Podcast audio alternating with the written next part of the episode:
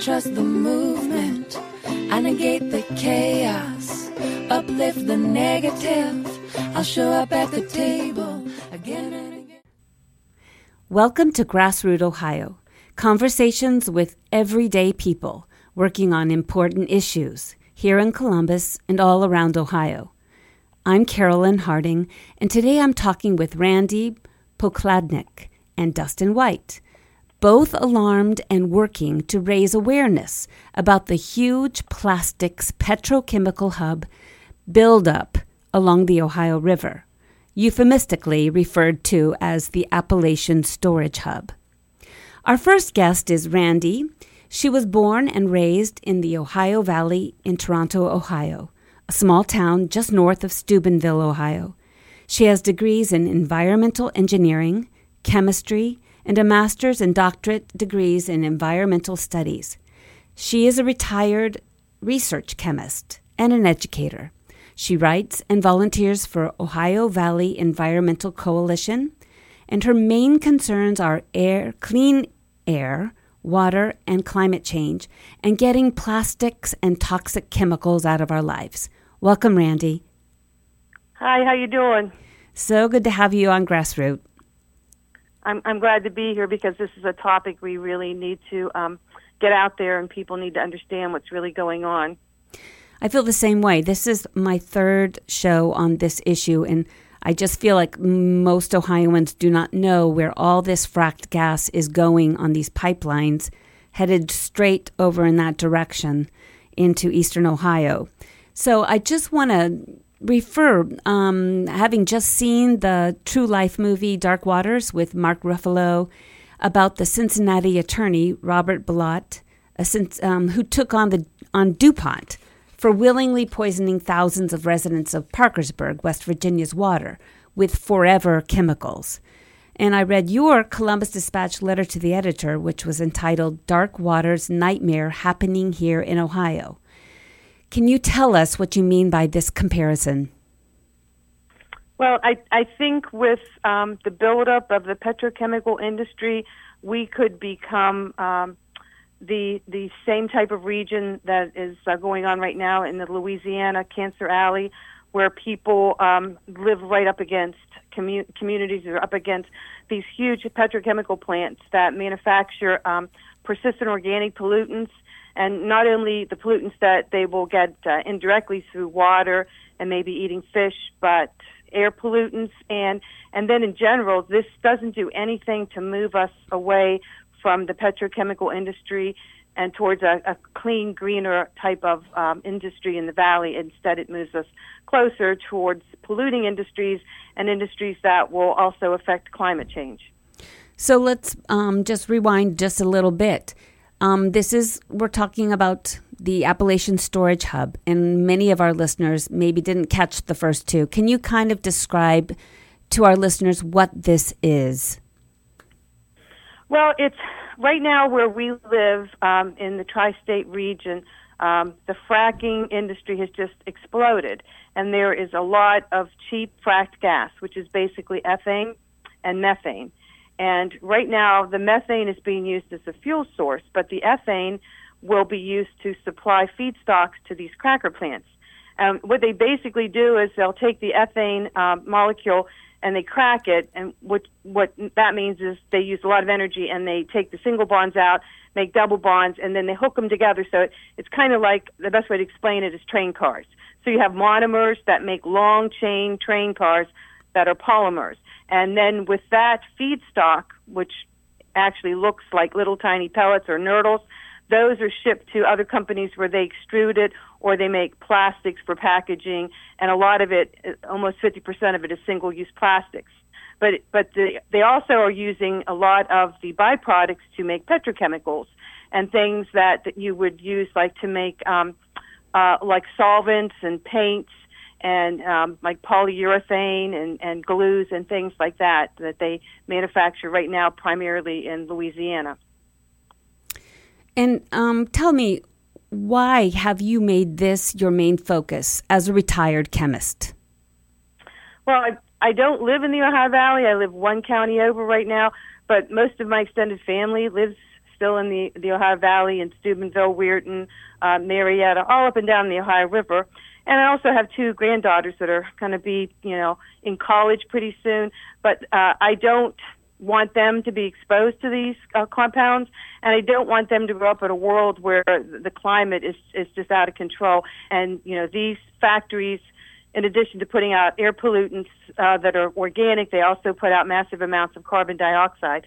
And the people in the valley, we're not stupid. I mean, I grew up in the valley. I lived a mile and a half away from the Browns Island Coke plant, so I know all about chemical compounds. I worked in the steel industry. Um, I'm aware that industry is, you know, always been a polluter on the Ohio River, but this is just going to exacerbate an already bad situation with the Ohio River being the most polluted river in the United States right now. Now, you mentioned something about Cancer Alley, and some people even call it Death Alley. Why would these cracker industrial complexes um, how do they impact the local communities, water, air, soil, etc.?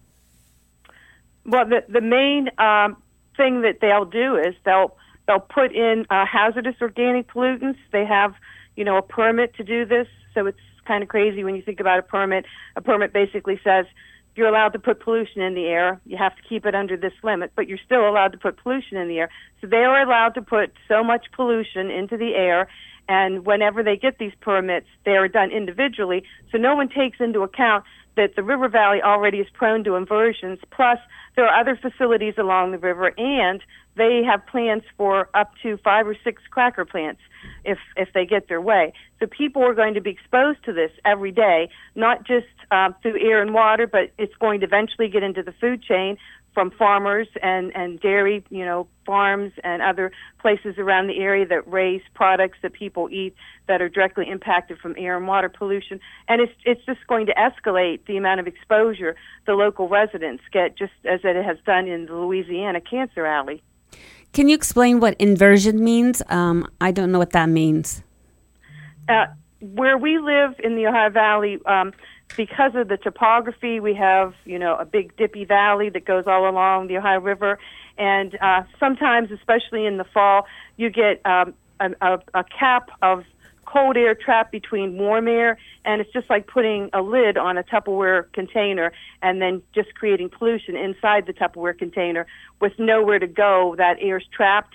Um, a famous incident of that was before I was born in 1948. Donora, PA, uh, had an inversion, and they had a zinc smelter that just, you know, had lots of pollution into the air all during the days of this inversion, and people died, and hundreds of people were sickened. It made the news. Um, it's a pretty historic event for that region, but they have the same type of topography that the Ohio Valley has, and, and this just lends itself to creating um, hazardous air pollution incidents. And you said that the um, um, the petrochemical hub is um, planning on five different cracker I've heard plants. five. I've heard yeah, I've heard five. I've heard up to six. Uh, no one's really sure. Uh, it's hard to get any concrete details, but we know right now, of course, the one in Monaca is being constructed, and um, you know we're we're you know hopeful that the one in Belmont County that's planned won't go through. But those are the two right now that we're focused on. And the one in Belmont County is the PTT Global Global Cracker Plant. Y- yes, that's the one. And um, who is funding, and how is that being? You know, who is funding that, and how is it hap- Who owns it? Well, right. I mean, I don't know all the fina- financial ins and outs, but I, I know that um, you know it's a Thailand-based corporation, and um, they've gotten lots of um, state funding through um, the uh, program that gets taxes from liquor, and they've gotten um, you know some grants, and they're right now in the process of trying to get. I believe it's a, a uh, it's a grant from the Department of Energy. It's underneath of a green energy program, but the reason that they say they qualify is because they won't be bringing plastics in and using fossil fuels to import them from Asia. We'll be able to make our plastics right here locally. So that's kind of a hook they're using to try to get these, um, you know, cheap loans from the federal government under a green energy program. So all this frack gas is being turned into cracked into ethane and then made into these nuggets of um, plastics.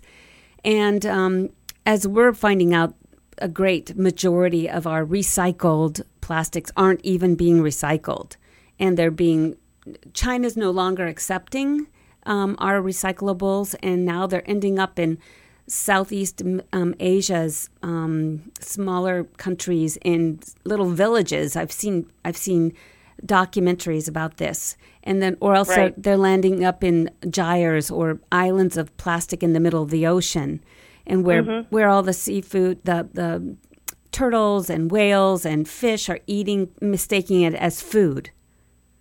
Right, right. So why and would I, I, I'm sorry. Ahead. Why would Ohio put so much of our tax monies, um, which is from Jobs Ohio, to produce more of this kind of plastic? Yeah, I, I really, I really don't have any idea, and and I've told people, you know, I've I've been an environmentalist since I was 17, and uh, the first battle I got into was over a paper mill. Uh, but then I went on and, and got um, my chemistry degree, and, and even though you know I wasn't involved in environmental stuff every single year of my life, pretty much most of my life since I was 17. There's been something that my husband and I have been involved in fighting. And this this issue, this plastics issue and these cracker plants, this has to be by far the most disturbing because it touches everyone on the planet. And, you know, a toxic waste incinerator, you know, like the one up in East Liverpool, that's bad and that affects the local community for sure and it isn't something you want in your backyard. But this industry pervades every aspect of our lives. And when you read on, on peer reviewed studies how they're finding it in the deepest depths of the ocean, they're finding it in, in uh, phytoplankton, they're finding it in the Arctic. It's, it's everywhere, literally, it's everywhere. And people just don't understand this doesn't break down this breaks up into tiny pieces. But there's n- not really any enzyme that can do any major damage on breaking the bonds in the polymers. So it's with us forever. It's kind of similar to a termite eating wood and us eating wood. We could eat wood. It would go in one end and out the other. A termite eats it, and a termite has an enzyme in, in its structure that can digest it. It's the same way with plastics. There is no naturally occurring enzyme or bacteria that can readily break this down. They're experimenting, but right now, if you see the volume of plastics everywhere, I mean, it would take it's something short of a miracle to try to get a microbe or an enzyme that would break this down.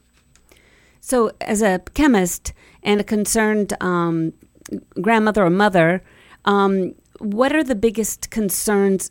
The endocrine disruptors in the plastics, the plasticizers. What what is the most worrisome of the chemistry? I, I, I think it's. I mean, it's it's you know all aspects because a lot of the compounds that they use as plasticizers uh, include um, flame retardants and the same compound that was in dark waters, the PFOAs. Uh, but they also have bisphenol A and and you know, the human body is easily fooled.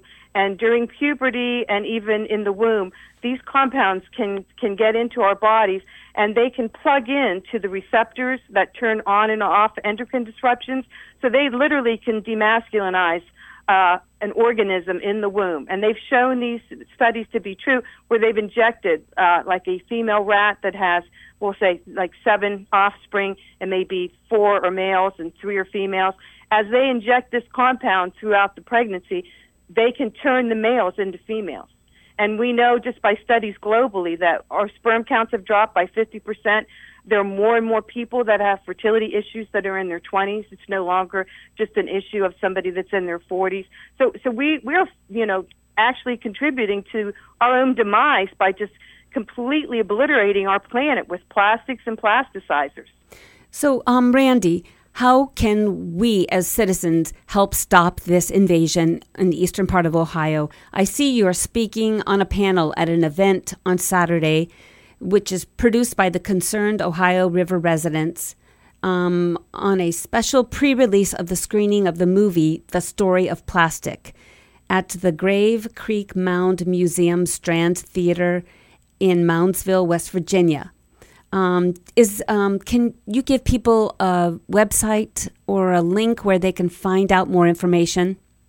Well, I would I would go to the I, I, I thought I had it up on my computer here, but the Concerned Ohio River Residents has a Facebook page. Okay. That you can go to, and um, the Ohio Valley Environmental Coalition out of West Virginia. They have a great uh, web page with articles and all kinds of information and videos that show uh, some of the problems with the, the storage hub. And uh, they actually have a fracking video that are they're very easy to understand. I, I think if I were going to tell people something to do, I think I think we need to step back and you know I'm I'm going to be 65, so I grew up at the beginning of the plastics era, and since the 1950s, this has just dramatically increased and just exponentially in the last 15 years. People need to really think about the convenience of plastic. Yes, it's nice, it's handy. It does exactly what it's intended to do. It lasts forever and it's impermeable to most substances. So in some circumstances, it's it's great, and we can't get rid of all of it because we use it in the medical profession and we use it in underground pipes that will never rust like the old leaded pipes do. But 50% is used for single-use plastic. So in a few minutes, it's gone but it's with us forever. And we need to really think, is this convenience worth it? Especially when we're packing oil-based foods inside and they're absorbing the plastic that leaches, the plasticizers that leach out of, of the plastic components itself. And I don't think people are aware. If, if you just saved up, and I used to do this with my students, just save all the plastic, don't think about it consciously, that you use in one week. You would be amazed at how much plastic we use. And most of it is for foods, packaging yeah. foods and so much of it's unnecessary. So I, I think we just we have to rethink our whole way of living to get ahead of this problem. If, if we don't, um, you know, I see it's like a snowball rolling down the hill, and and we're taking you know our lives, you know. Uh, you know, at risk, and also risking the organisms that live on the planet with us. And you know, we're we're going to start crashing food chains in the ocean because of this. Well, thank you so much, Randi. That's our time. And I appreciate all the hard work. Good luck on your um, panel. And uh, we'll make sure folks get those websites so they can um, be in touch with you. Thanks so much. Okay. Thank you so much for doing this. Okay. Bye bye. Bye. This is Grassroot Ohio, 94.1 FM, Columbus, and streaming worldwide at WGRN.org. For this portion of our show, I'm talking with Dustin White a special coordinator with the Ohio Valley Environmental Coalition, or OVEC, which is headquartered in Huntington, West Virginia.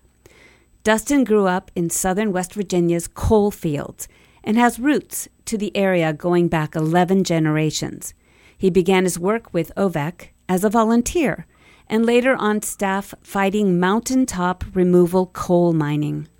In 2014, he worked to get emergency relief to communities impacted by the West Virginia water crisis when the petrochemical company MCHM burst from its holding tank above the public water intake in Charleston, West Virginia, leaving 300,000 residents in nine counties without water for weeks. Now he works on what is the newest threat to Appalachia's health, safety, and vitality a proposed petrochemical mega complex known as the Appalachian Storage and Trading Hub in the Upper Ohio River Valley that would impact air quality and threaten the drinking water of over 5 million people, all for the primary purpose of manufacturing new single use plastics. Welcome, Dustin. Thanks so much for having me. Tell our listeners why you chose to volunteer and work for OVEC. So I first started volunteering with OVEC when a mountaintop removal coal mine uh, nearly destroyed the 200 year old graves of my ancestors.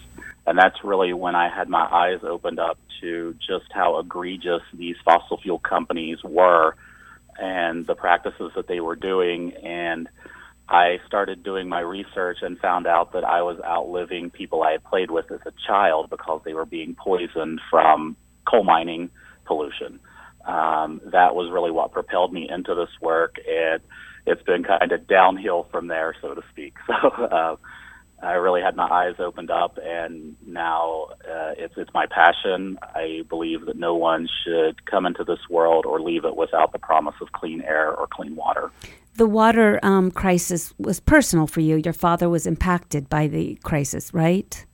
Yes. Um, the day that the water crisis happened. Um, we were at the hospital learning that there would be no treatment for his cancer. Uh, he had been diagnosed with cancer just a couple of months before, and it was terminal.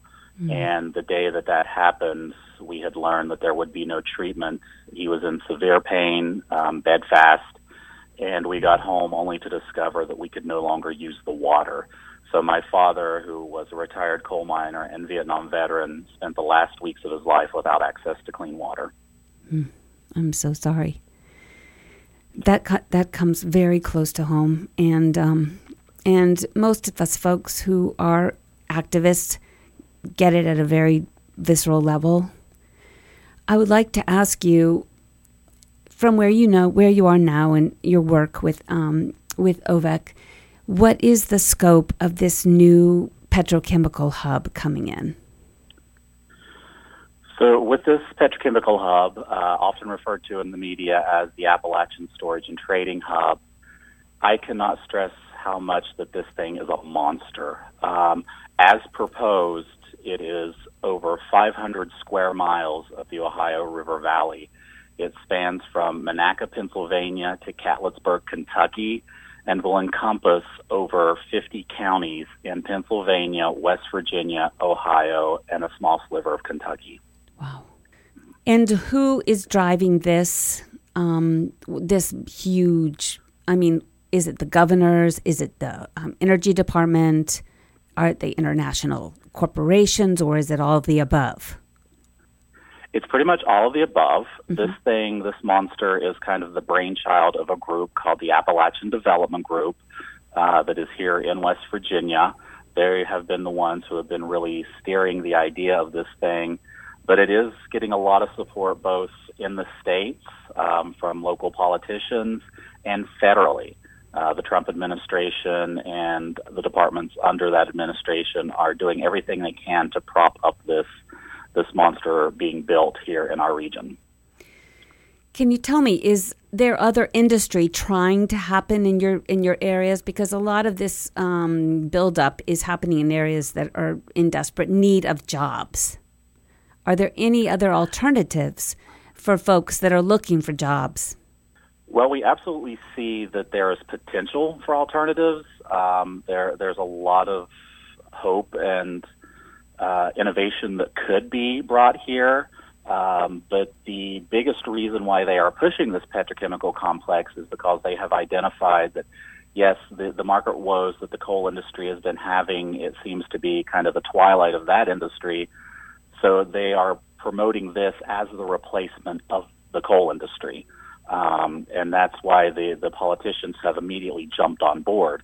So instead of them trying to investigate and stimulate other other forms of economy, they want to jump right into another another fossil fuel based economy that's going to be requiring a finite resource that's going to have all of our economic eggs in one basket that is going to be subject to a boom and bust economy that's eventually going to finally bust like the coal industry and leave us right back in the same situation that we are in.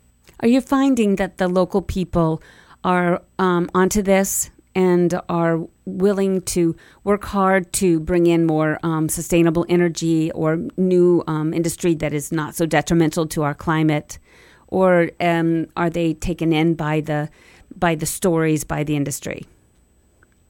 I would say it's, it's a pretty split um, split population. Some folks really want to go gung ho with the idea of this petrochemical hub because it is sort of the instant gratification of possible jobs immediately.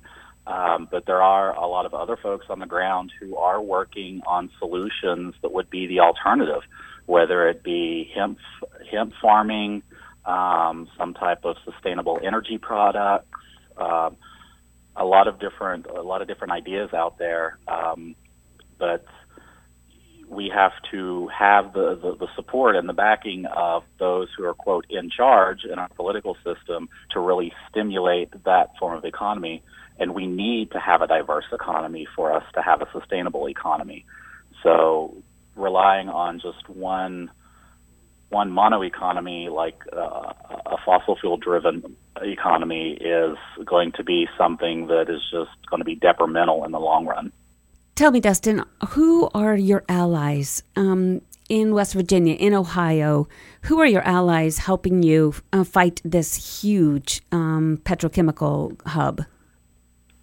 So we actually have a, a very long list of allies that have stepped up to help us in this fight. Mm-hmm. Um, we have groups in Pennsylvania and Ohio and West Virginia, and we're starting to pull in some folks from Kentucky as well. Um, and we have recently come together to form a regional coalition. Mm. We call it the People Over Petro Coalition. Excellent. And folks can find out about that at peopleoverpetro.org.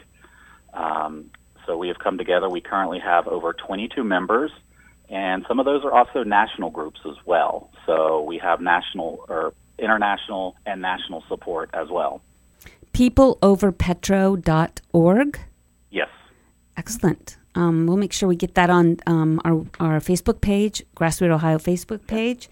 And um, I, am kind of cur- I'm curious, what victories have you celebrated so far in this fight?